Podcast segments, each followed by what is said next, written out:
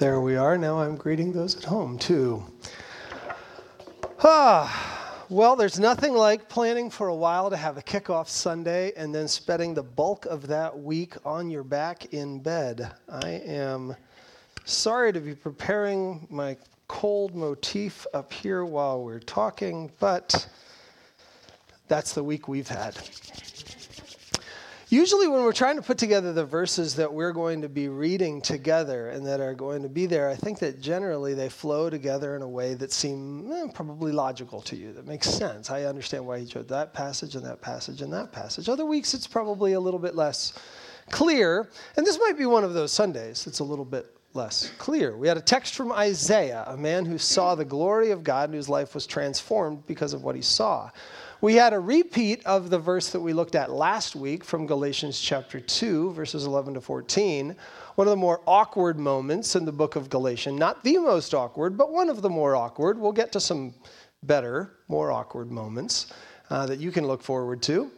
Um, but that, that's a weird one because two of the leaders had a tiff and in sacred scripture, the author decided to highlight that tiff and to make it public.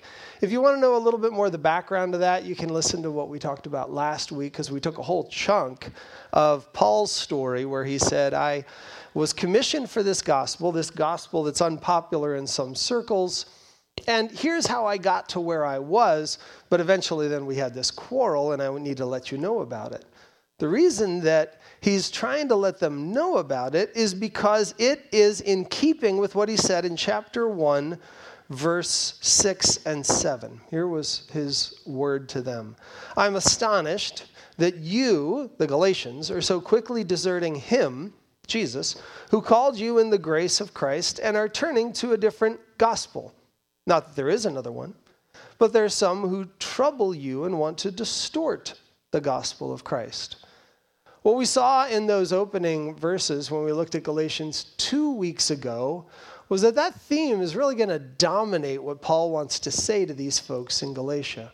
And just to visit the map, so in case you're kind of new to this, um, where we're looking in the Mediterranean region, we're looking at what's labeled Asia on this map. It's more what would be Turkey. Um, the region of Galatia kind of falls underneath what we see as Asia there. Jerusalem and what you might think of as the hubbub of, uh, of biblical activity falls down in the corner of Judea. And the question of the gospel so far is whether or not it can have multiple centers in multiple cities, Jewish or not, or whether it's a religion that really had to be Jewish, Jerusalem centric, Judea and the Jews centric. And if anybody wants to come to Jesus, they have to come to Judaism first. That seems to be one of the central themes of the book.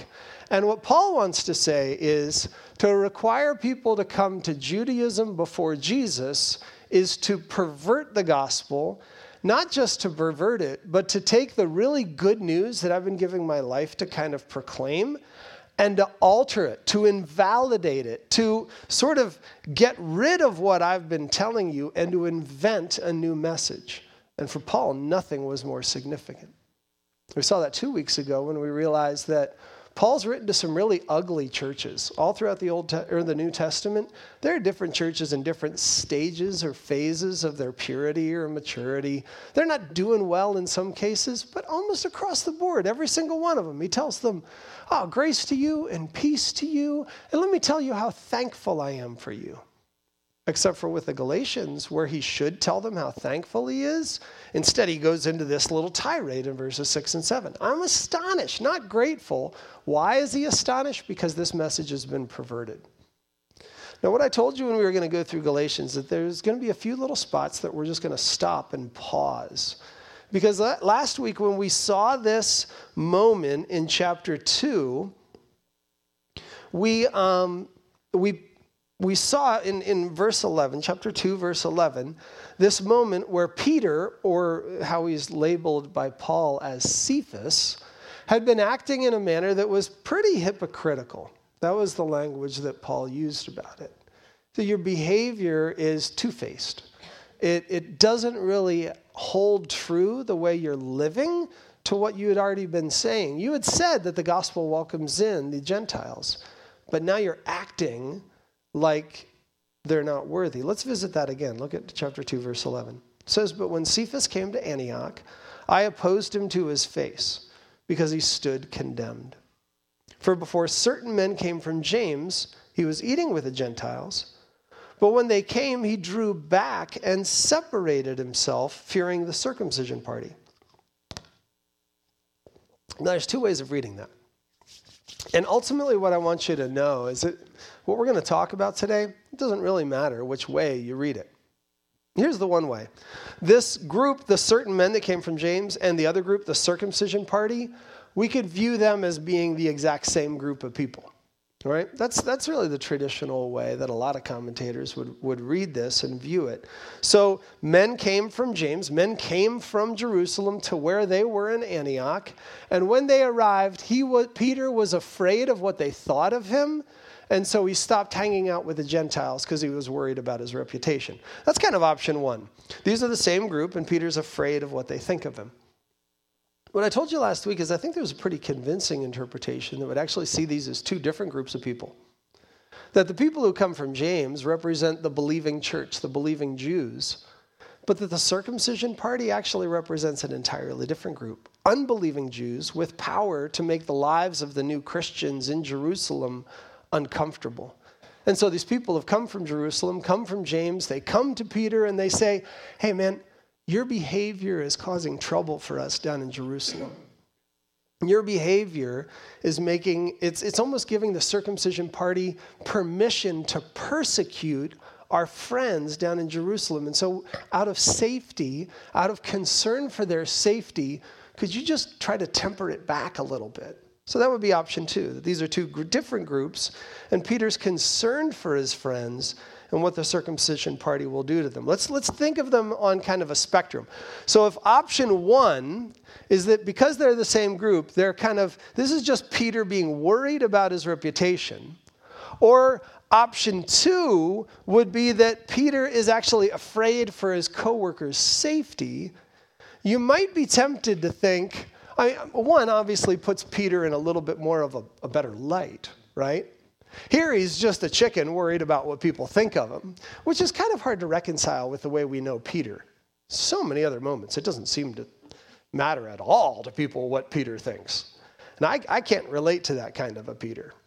I can't relate to somebody who would have absolutely no concern of what other people think of him. I remember when I was in middle school, uh, the school that I went to, it was a bit of a split level. Uh, the elementary was downstairs and the, the high school was upstairs. I graduated with, yes, six other people in my class.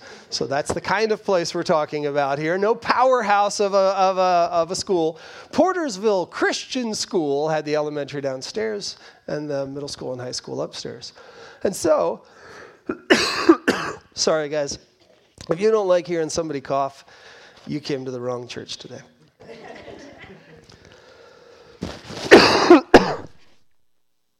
Uh, so I was I was uh, entering into this split level entrance to to the school. And usually I would try to take the steps going up in as, you know, as few steps as I could. I think there was like six or seven to get upstairs. And so I'd bound, bound, bound and try to make it. And, you know, a few of us thought it was kind of fun to sort of do the same thing going down too. You know, if you were going to run in downstairs, you'd kind of take that in as few. And after a little while, it got kind of popular to just sort of leap the steps going down and just sort of see if you could make it. But you can kind of understand the way that a split level works, right? You're coming in halfway between two floors, right? So if you're going to go down the stairs, there's this little overhang, right? Where that you'd be kind of jumping down, right? The floor of the, the second level is like the ceiling, right? So you got to jump and cannonball a little bit. You got to jump and go down and, and make it. And usually that worked out really, really well, um, except for this one time where I, for whatever reason I just got distracted, and it was it was just a, a, a, happy, perky, nerdy, you know, middle school kid, and so I was just running and just sort of felt like you know I wasn't going to spread eagle, and I took the the concrete like divider right in the forehead, and my feet went out from underneath me, and I landed. So we can just picture what took place biologically speaking. My brain's inside my skull, and it collided with a concrete barrier, right? that would seem concerning on one level. My spinal cord is inside like a bunch of bones and I landed on them on another concrete floor on the back. So that would feel like biologically I would have two reasons to be concerned one for my brain, one for my whole spinal cord. But can you tell me what went through my thoughts? What was the first thought that went through my mind when I picked myself up off the floor, having potentially damaged my brain and paralyzed myself on the ground? Was my thought about any of those things? What did I think? Did anybody see me? That, I don't know if they did because I wasn't entirely conscious. but I do think I picked myself up off the ground, so I think we were okay. I'm pretty sure a lot of people heard it. Um, but isn't that weird? Have you ever had a moment like that? Where all of your concern ought to be for something entirely different, like your biological safety, but all you were worried about is how other people thought about you. That's what we're saying Peter is. In option one, that's what we're saying Peter is, right? That kind of a Peter I don't re- respect as much or admire as much. I can relate to him a lot, but I don't know that I can respect him a ton. This other guy I could respect a lot more. A guy who's away, worried aware of the gospel, God had visited him and said the divisions between Jews and Gentiles, represented by what you eat, uh, he gave him a whole vision to say like that that doesn't matter as much anymore. I want you to kind of think of these two this group of people that you used to view as unclean. I don't want you to view them as unclean anymore. They're now welcome in the kingdom of god. That peter may have been withdrawing in this moment from the Gentiles that he was with, not wanting to eat with them, out of concern for his friends who were back in Jerusalem facing persecution. I could, I could admire that Peter a little bit more. And I do think it's likely that that's. I was convinced by Don, Don Carson. I hear that Mike wasn't, by the way, when he reviewed this with his community group. But that's okay. Mike can be wrong and he can let the rest of his small group know that he's wrong too. That's okay. Here's the thing I want you to know. For our topic today, our target today, for the pause on Galatians that we're going to kind of do right now, it doesn't matter. It doesn't matter if Peter was worried just about his reputation or he was actually doing things to try and protect his friend's safety. The Bible puts a category over this and Paul puts a category over this called the fear of man. And it condemns any moments when we are functioning not out of a fear of the Lord, where the Lord is our chief priority, we revere him over all. And so on this side, we're worried about primarily what God thinks about me, not what other people are thinking about me. Or all the way to this extreme, we revere the protection that God can give to those he loves more than we're afraid of the damage that people can do because they hate us. Either way, when we lose sight of the Lord, the fear of man takes over. So it's wherever you put Peter on the spectrum of the two options, the fear of man is the topic. Listen to the way the book of Hebrews addresses this. It says, He has said, this is the author of Hebrews saying that something God has told you, I will never leave you nor forsake you. So we can confidently say, The Lord is my helper. I will not fear. What can man do to me? When the fear of man is functioning in our life, the answer to that question is everything. And so, kids that are shy and kids that are attention grabbing, functioning with the same problem. Peer pressure in middle school, cancel culture today, all of it hits at the same kind of issue that ultimately the persecuted church is facing today. Will I trust God or will I do whatever I need to so that other people can't take from me what I value the most? That's the way the fear of man functions for us. So, what we're going to do is we're going to try to just, for a moment, um, borrow a lot of help from a man named Ed Welch. He wrote a book It's one of those books that's so brilliantly titled that it feels like the title alone is worth buying the book. It's like when I heard of the book called Brothers, We Are Not Professionals, written to pastors. It's like, oh, yeah, right there. That's a really good title. Good job, John. Ed wrote his book about the same way, and he called it When People Are Big and God is Small. That's his summary of the fear of man. You have big people, whether those who could kill you or just those who are going to damage your reputation. And then by consequence, you have a small God. Ed said this fear, in the biblical sense, includes being afraid of someone, but it extends to holding someone in awe, being controlled or mastered by people, worshiping other people, putting your trust in people, or needing people. Fearing man, or to use this phrase, and this phrase is not gender specific, by the way, it just comes from Proverbs chapter 29. The fear of man lays a snare. But look at the structure of the proverb. Just in so many ways, sometimes one phrase starts a thought, the next completes it or one starts a phrase, the next repeats it.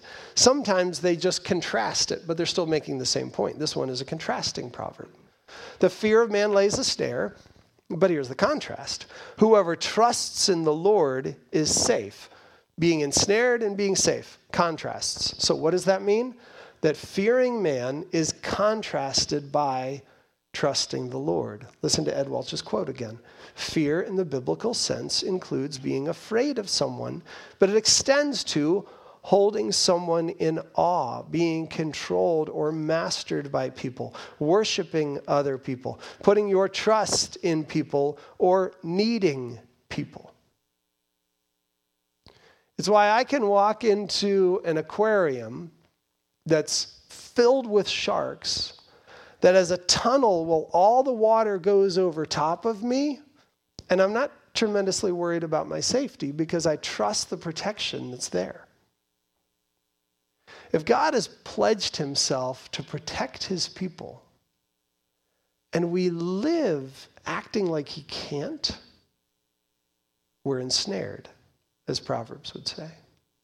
We're living in such a way that ultimately, to go back to our text in Galatians, doesn't live in keeping with the gospel, it actually distorts it. It tells lies about God. So we can sing songs that have lines, we can memorize passages that have other lines, we can believe and hold to certain doctrines about God, but when we're so paralyzed and worried about what other people can do to us, our lives betray everything that we sing and declare and, and memorize. You see the problem with that? That's why Paul called Peter a hypocrite. Now, I mentioned in the beginning that what I wanted to do was, excuse me, what I wanted to do, oh, it's still there, um, was to uh, bring in a third text. Sometimes, uh, kind of like a, a, a good Dickens novel, right? People's flaws don't come out until they just get accented to the point of just total insanity. I mean, I've never met anybody like Scrooge, but Scrooge does a great job of being just the worst kind of greedy guy, right? Because that's the way Dickens wrote. He takes, the, he takes problems, he exaggerates them out, and just makes them all the more obvious to us, right? So that we can ask little questions about the little Scrooginess in our life, that kind of thing.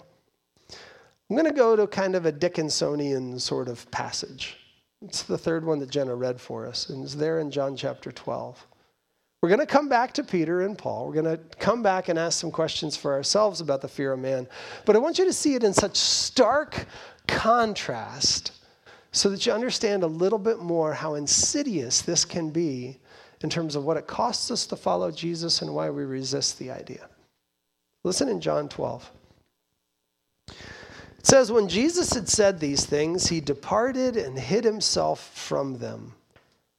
Though he had done so many signs before them, they still did not believe in him. Skip a few verses and you come to the diagnosis of that in chapter 42 or verse 42. Many even of the Pharisee of the authorities believed in him But for fear of the Pharisees, they did not confess it so that they would not be put out of the synagogue. For they love the glory that comes from man more than the glory that comes from God. This is one of the best ways that John has written his gospel. Sometimes you can't tell when Jesus stops speaking and John starts putting in his commentary because his commentary is just so brilliant throughout the story. And this is one of those brilliant moments, except for it's so indicting of so much of our behavior that it's really brilliant and really hard to read. Because what he said, starting in chapter, or chapter 12, verse 36, and ending in 43, is that Jesus had done everything for people to be able to believe who he was. He backed up with plenty of evidence, enough reason for people to be able to believe. And yet some people didn't. And the question is why? Look at the way it unfolds, because there's a basic concern right there in verse 42, right? And, and it's real. It's a legit, what can man do to me kind of concern right there in verse 42. It says, For fear of the Pharisees, they did not confess it. Why? So that they would not be put out of the synagogue. Now, that being put out of the synagogue, that may not sound like a big deal. Like, oh, fine, I don't go to your synagogue, I'll go to another synagogue. That's not the way things worked. In the Jewish realm, in each city, there was kind of one synagogue, save the te- Jerusalem, where there was a actual temple, right? But, but to be put out of the synagogue was to be put out of the kingdom of God. If you were a Jew, what the Pharisees were saying at this time was if you start to follow Jesus, we're going we're to boot you out. Meaning, not just you can't come back to our building and hear scripture readings, not just that you can't be part of our community, you're going to get booted out of one, the social structure that would exist around that Jewish kind of religious circle. But more than that, you're going to get booted out of the kingdom of God. You don't have our backing anymore to go down and make pilgrimage to the temple. You don't have the backing of the local religious leaders who are going to tell you what's, you know, how you're doing. You don't have the ability to hear God's word anymore. You don't have the ability to be able to understand what God wants for your life anymore. This is a real threat. That's the legit concern. To be put out of the synagogue would be something that the Pharisees could do to someone. And apparently, it was enough of a threat that it was causing some people not to believe. Hmm, makes sense, right? But if that's the concern, here's the real cause in verse 43. They loved the glory that comes from man more than glory that comes from God. And that's why I wanted Jenna to read the passage from Isaiah. Because what he quotes there comes all the way down then in verse 38, right in the middle of those two. We have in the beginning, 36 and 37, a group of people who had enough evidence but didn't believe. 42 and 43, a subset of them those who really wanted to believe in Jesus but were afraid of the Pharisees, and because they were afraid of them, they didn't really put their faith in Jesus. They wouldn't publicly acknowledge Jesus. Why? Because they liked it when other people glorified them rather than trusting the glory that God could bring to their lives. That is a huge problem. When Jesus had said these things, going back to verse 36, he departed and hid himself from them. So they, though they had done, though he had done so many signs before them, they did not believe in him, so that the words spoken by the prophet Isaiah might be fulfilled. Lord, who has believed what he's heard from us, and to whom is the arm of the Lord been revealed? What, Jer- or what Isaiah is saying is I saw the Lord. We remember this in chapter 6. I saw everything about God. Visually, he blew me away. Auditorily, he blew me away. Everything about this moment left me dumbstruck and in awe before God, convinced of one thing I don't belong here, not at all. In that moment, Isaiah doesn't care what he has to confess. He doesn't care what other people think about him. He cares about one thing how do I stand before this God who's the definition of glory? And right now, my only understanding is I am a sinful man and I come from a sinful people. I've got sinful lips, and the people I hang out with have sinful lips. God, I just don't belong here. I belong with the sinners. And somehow, John is telling us that that overall sense of being in awe of the glory of God has to permeate those who believe, or else their belief is not belief. This, this is hard to have to swallow, but let's listen to John's commentary one more time. Like I said, it's both brilliant and difficult. They loved the glory that comes from man, which is not a total problem all by itself. Let's think about ways that we know that we're supposed to actually glorify one another, to use an odd phrase. We're, we're told that we're supposed to outdo one another in showing honor. We're told that we're supposed to express gratitude. We're supposed to point out evidences of grace. We're supposed to be encouraging to one another. What are we doing at moments like that? What we're doing is we're saying to people, I see the way you are functioning, and you're functioning the way God would function if he was kind of in that moment. That's something I want to commend in you. That's why parents are supposed to not necessarily bribe their kids' obedience, but certainly stoke it, reward it, where we see our kids trusting God, we want to encourage that on. We're called to spur one another on, to stir each other up. Those are all stories and, and commands that get at this idea.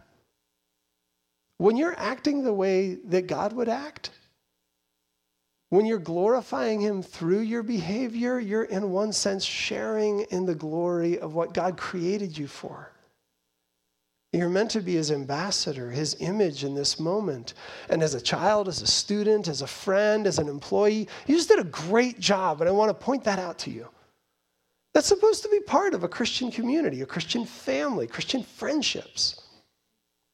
But the problem isn't that we do that or enjoy that, it's that we love that, we crave it we depend on it so that what we get from God is less significant than what we can get from each other.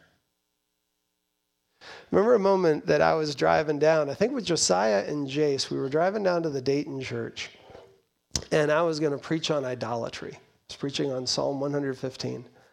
And an illustration came to me that, that it didn't quite ruin Jace's life, but it was, it was a hard moment, I gotta say, because we were listening to the Peanuts movie, the, the most recent version of Snoopy and Charlie Brown and everything. And if you've seen that movie, it, it, was, it was a lot of fun. It was really nostalgic. They did a great job. You know, in that movie, uh, they used uh, all the old clips of Snoopy Every one of them that they had sampled, they used those and put them together to make Snoopy's voice in this new one. They made it look like the old comic strips. It was just, it was such a well done movie. And when, when we first got it, we bought it for Jace. He loved it. We loved it. And we were listening to it, right? And so here's what's happening in my mind as I'm driving down to that, to that uh, church. I'm thinking about idolatry. I'm thinking about the ways that we take things, people, and events and make them so significant that they matter to us more than God matters to us. That's a definition of idolatry. In the other ear, I have a story being told of a little boy who has to get the attention of the little red haired girl and all throughout the movie, he's so worried about what other people think of him, and he fails over and over and over. And it just seems like, oh, poor Charlie Brown, this is just going to be a terrible thing. But what happens at the very end? Oh, what happens at the very end is that the little red haired girl, she sees him, she affirms him, she validates him. And then at the end of the movie, everybody comes around and says, oh, Charlie Brown, you are something. Why? Because the little red haired girl approved of you. Oh, my gosh! How terrible! Zoe, never find that guy. That's what I would just say, right? Do not look for a spouse or a friend who's going to view you with that kind of power in their life. Do you want to be that person? That if you ever fail them, their whole self image falls apart? What is that?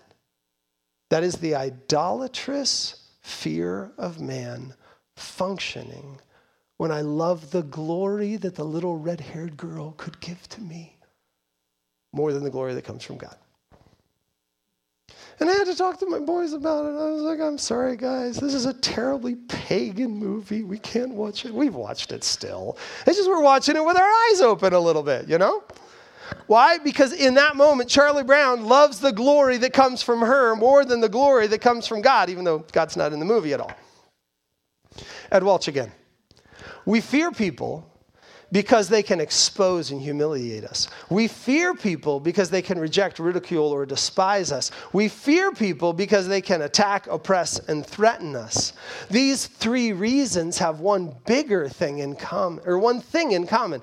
They see people as bigger, that is more powerful and significant than God, and out of the fear that creates in us, we give other people the power and right to tell us what to feel, think, and do. Back to Galatians.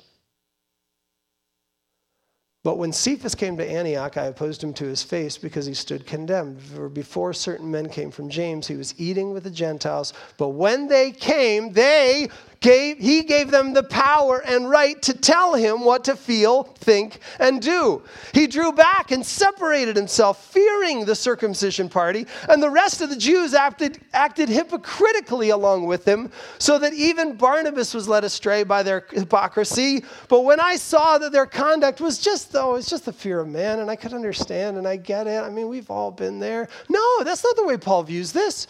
When he sees the overt threat this is to the gospel message, when I saw that their conduct was not in step with the truth of the gospel, I said to Cephas before them all, what are you doing? That's basically the summary of it. If you want Darren Lander's interpretation of verse 14, that's it. That's what I think this whole passage, the, the looking in, in, in the Dickinsonian sense of, of John chapter 12, this ought to shake us so that no matter what threat people face for you right now, whether being who you are is going to, because you belong to Jesus, not just because you're a jerk and you're trying for some free pass and you want to blame God, don't do that, okay? But if you actually are going to follow Jesus and it's going to cost you your reputation on one end, may this passage bolster our fear of the Lord which is the only antidote to the fear of man. If you're in a spot where something is actually threatened a little bit more than just your reputation. If you're moving kind of potentially along with Peter, along that spectrum of not just being worried what people think about you, but actually trying to protect a job, a promotion, something along those lines, and you actually have to take a stand for something like this, may this passage bolster your fear of the Lord, which is the only antidote to the fear of man. But if it hasn't yet, let me just unpack with you three tragedies that will take place if you let the fear of man run roughshod in your life. If you live never to be canceled, if you live always to be approved of, here are the three things that will happen. First, if we fear people more than God, then we love people more than God. Do you see the logic behind that? Because the quote that I wrote before was all about all the negative stuff people could do. Let me, let me look at it again. This is just two back there, Mike. We fear people because they can expose and humiliate us. We fear people because they can reject, ridicule, or despise us. We fear people because they can attack, threaten, or oppress us. Let's just flip those around and talk about it in terms of love. We love people because they can welcome and accept us and justify us. We love people because they accept and make us feel warm. We love people because they bless us and edify us. What's that?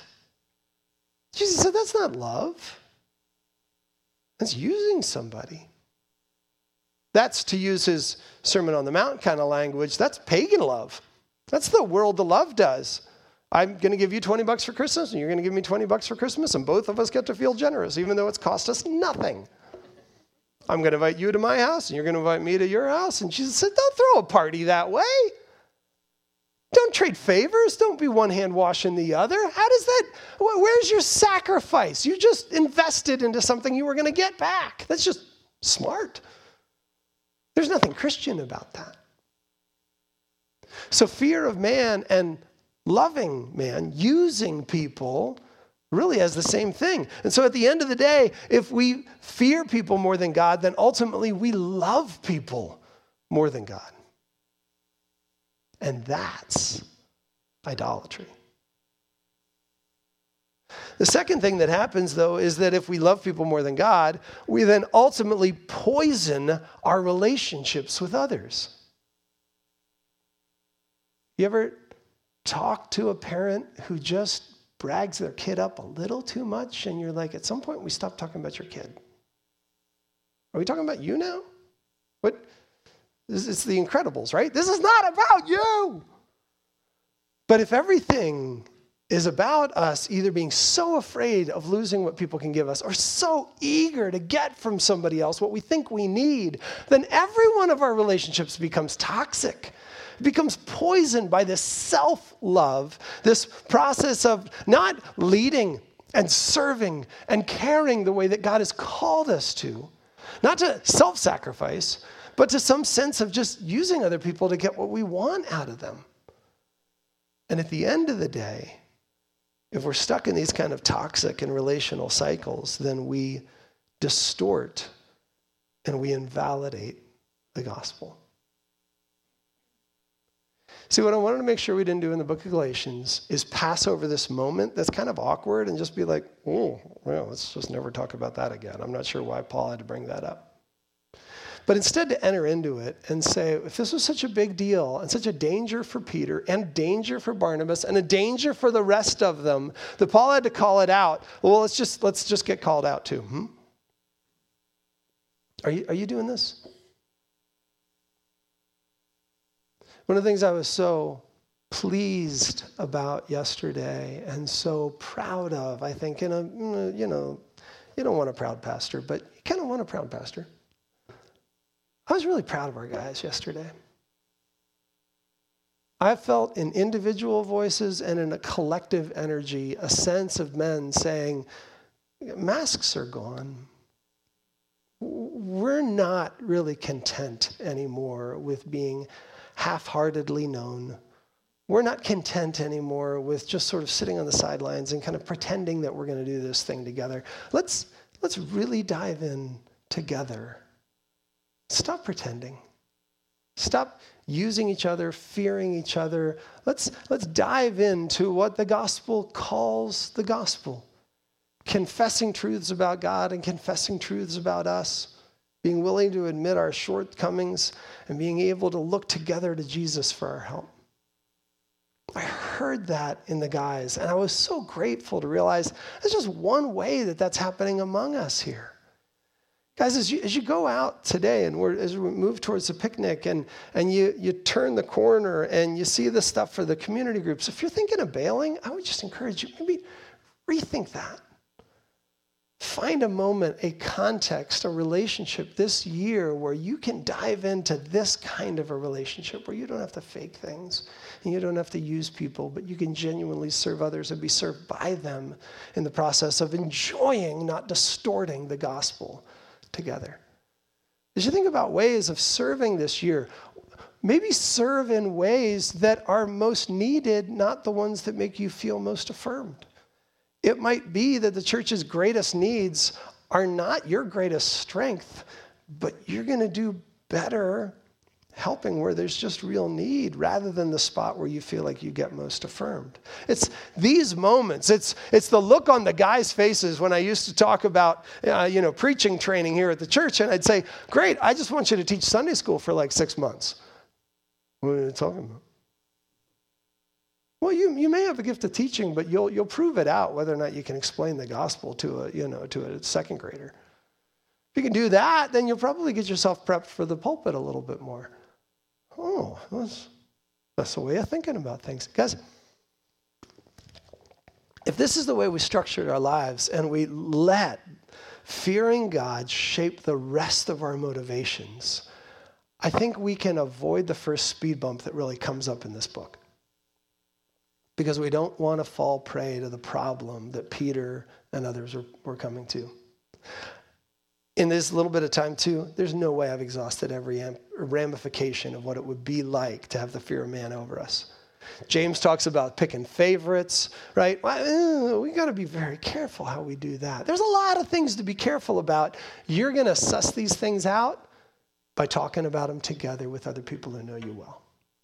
But let, let me remind you no matter where you find yourself on this spectrum, of one truth that will just never disappoint. And these are words from Charles Spurgeon. He says, We will never find happiness by looking at our prayers, our doings, or feelings. It is what Jesus is, not what we are, that gives rest to the soul. So keep your eye simply on Him. Let His death, His sufferings, His merits, His glories, His intercession be fresh upon thy mind. When you wake in the morning, Look to Him. When you lie down at night, look to Him. Well, let not your hopes or fears come between you and Jesus. Follow hard after Him, and He will never fail you. Let's pray. Father, I want to I want to thank you first. Thank you for help with my voice.